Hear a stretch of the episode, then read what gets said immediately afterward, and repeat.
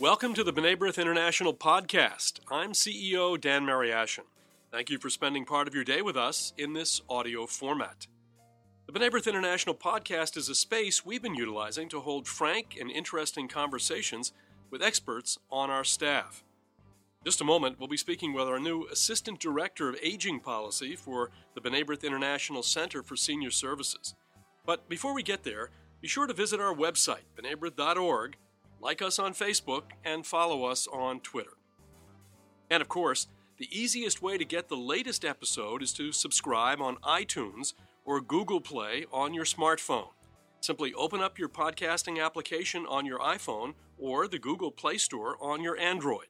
Search B'nai International and then hit subscribe. That way, every time we release a new episode, it will be downloaded straight to your phone. Joining me today is my colleague, Evan Carmen. Evan is new on staff at B'nai B'rith and will be dealing with a number of legislative issues revolving around aging and senior citizens. Evan comes to us from his most recent position at the Office of Presidential Correspondence for the Obama White House.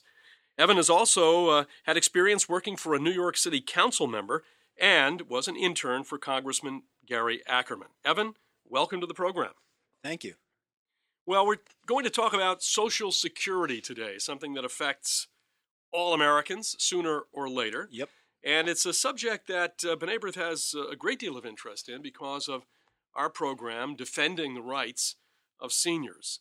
But even though the program has been around since 1935, uh, people always have questions about it. So maybe we should go back to the beginning and ask the question why was the, pre- the program created and why is it so important? Sure. It was created in 1935 as a response to the Great Depression. During that time, during that time period, President Roosevelt felt that we needed to create a baseline of a, of a income for seniors. And the Social Security Act was signed in 1935 to ensure people who are going to be transitioning from employment to more of a retiree status would have a certain amount of income come into their you know homes every single every single you know month. And what this policy has done it has pretty much brought our seniors out from out of potentially being in poverty into not being in poverty. For example presently the senior population in poverty is 10% but for social security it would be 45 45% 20 million people would be in poverty today, but for the Social Security system. And about one third of seniors rely on Social Security for 90% of their income. So, altogether, how many million Americans right now would be covered by Social Security? 54 million. And I think and I think that the name Social Security really says a lot. Because I think that the last I think that the last word security really talks about the intent of the you know, of the policy. We want to make sure our seniors have the financial security to pay, you know, a mortgage, pay for food, pay for transportation, pay for health care costs, etc., etc. Now, benefits vary. So, what, what's the average benefit? Sure. The average benefit is $16,000 a year. Now, given the large amount of people who, who do benefit from the Social Security program, we're talking about 54 million people covered, uh, how does the government actually finance the benefits that people receive? Sure. So the government has something called the Federal Insurance Contributions Act, which I think is better known amongst everybody as the FICA tax. And what the FICA tax does is employers and employee, employees individually pay 6, 6.2% of their, their wages into this particular tax. And self employed people pay 12.4% that particular source of revenue is put into something which is known as the Social Security Trust Fund.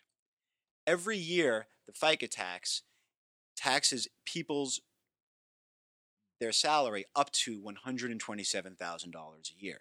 Once you've been taxed up to $127,000 in 2017, for example, that stops. So dollars earned above $127,000 a year are not subject to the FICA tax and that and that changes every year. Does the government receive enough financing through the FICA tax to ensure that, that all beneficiaries receive their benefits? I mean, we're talking about a lot of people. Sure. That is a really, really interesting question to ask. From 1984 to 2009, the government took in more in revenue from the FICA tax than it was actually spending, which I think might come as a surprise to a lot of a lot of people. The excess funds the government got between between 1984 and 2009 were invested in U.S. Treasury securities. That particular funds, the United States government makes income off the U.S. Treasury securities, which is backed by the full faith and credit of the United States government. Consequently, we've built up a trust fund.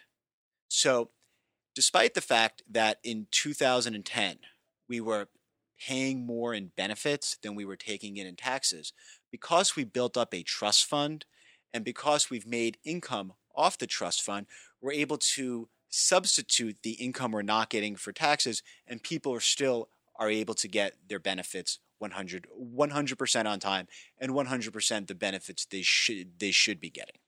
Go back to 1984 to 2009. Why those 25 years? The program's been in place since 1935. What was it in, in that period that caused uh, the uh, the fund to be in effect sure. Uh, in overfunded? in 1984, well funded. in 1984, there was a bill that was signed. It changed the way that we taxed people and also changed the age. So the government was able to take in more funding, which you know worked out great because the excess funding we got contributed to 10% of the Social Security Trust Fund. So the income we get from these securities and that particular income has contributed to 10% of the social social security the, the social security trust fund which today allows us to pay people their benefits despite the fact we're not taking in as much in taxes as we're giving out in benefits. Now let's talk about the trust fund, dollars, Sure. survivability of the program. Uh, what is the trust fund worth? I mean, I, I know when we when we hear the numbers, uh, they're staggering to us. But the question is whether those numbers can can cover the uh, the obligation. Sure. The trust fund presently is worth 2.8 trillion dollars. And just to think about it from a larger sense, since 1935 when the Social Security Act was enacted, we've given out about 16 trillion dollars in benefits to seniors and also other people as well, but I guess for the purpose of this podcast, seniors. We've taken in 19 trillion dollars in taxes. The system's actually taken in more in taxes than we've than we have spent. So the system works fantastic. Since 2010, though, as we previously talked about, the system has not taken in as much in taxes as as as it has spent in benefits. So we've been able to supplement that through the income from the U.S. Treasury-backed securities we have invested in. The system will peak in 2020. That's when we'll have the most amount of funding in the trust fund, about 2.9 trillion. And from 2020 to 2034, we're going to have to spend, we're going to have to redeem the U.S. Treasury's securities to meet all of our financial obligations to seniors. And then in 2034, unfortunately, we will only be able to pay 79% of our uh, of of our obligations to seniors. And then what happens? Well, excellent question. In Is it a question of uh, you're, you're running out of money, but we're not going to, to, to drop the program? So, Sure. what are we looking at in terms of making up the, the 21%? Sure. So, experts have done a 75 year projection between now and 2090 to figure out how much the shortfall is going to be. And it basically goes from around 79% to 74%. So in 2090, we'd be able to meet 74% of our obligations. And I think that's a really important figure to look at. And the reason why I think it is, is because I think people hear a lot that the system's going broke. And I think that the idea that the system's going broke brings up the idea that, well, there are zero dollars in the trust fund. That's not true at all. Even in 2000, even in 2090, experts predict we'd be able to meet 74% of our uh, obligations. So the question then becomes, How do we bring it from 74% to 100%? And there are definitely several different ideas. One idea, and I'm sure you know people have definitely heard of this one before, is to privatize social the is to privatize the social security system, or at least partially privatize it. And what that and I guess what that means is people want to invest the money in the stock market. And I don't think that's really the best plan possible. If we recall in 2008, the stock market hit a crash. And I guess as we previously talked about, the purpose of the social security system is to ensure that there's a guaranteed benefit. People can 100% rely on this particular source of funding coming in every single every single month.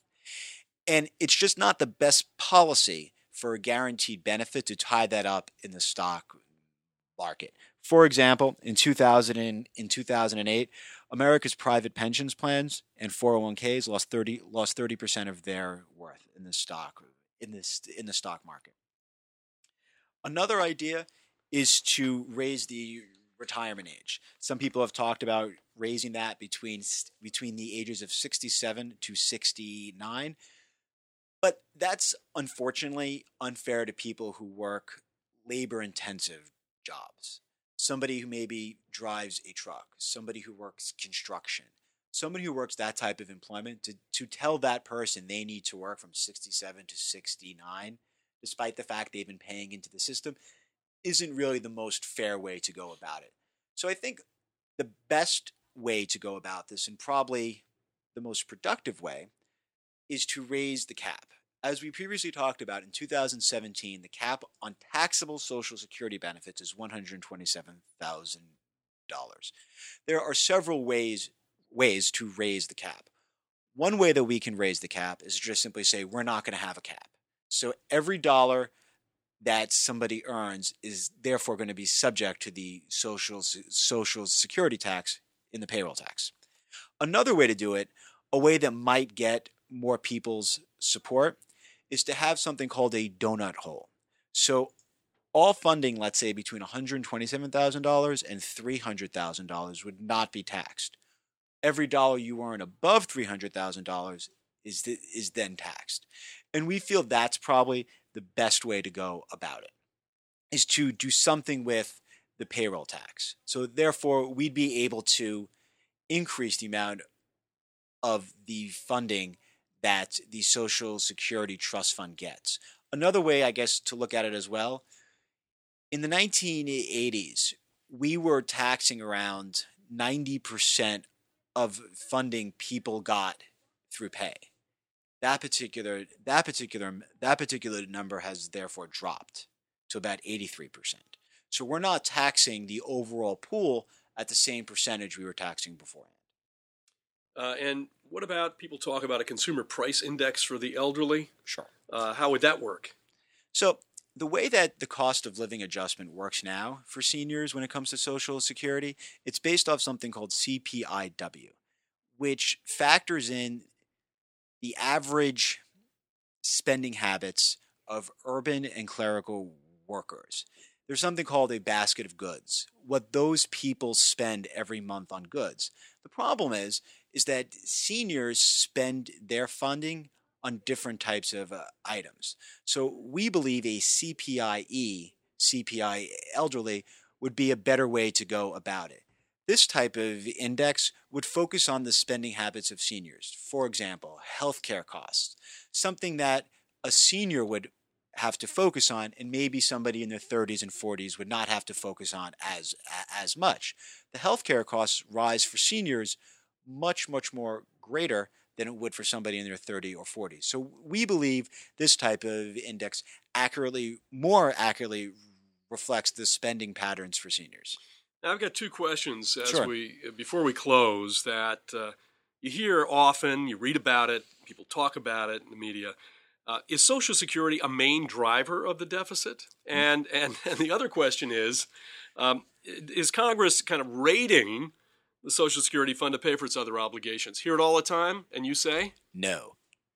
On both on both questions. The social security system is not allowed to pay for its benefits through any other source of revenue outside of the Social Security tax and the money that's already in the trust fund. So it has not contributed a penny to the deficit because it is a self funding federal program. As we previously talked about, the trust fund presently has a $2.8 trillion surplus. So if there's a surplus, it's not, it's not contributing at all to the deficit. And the idea that Congress is somehow raiding the trust fund also I don't think is fair.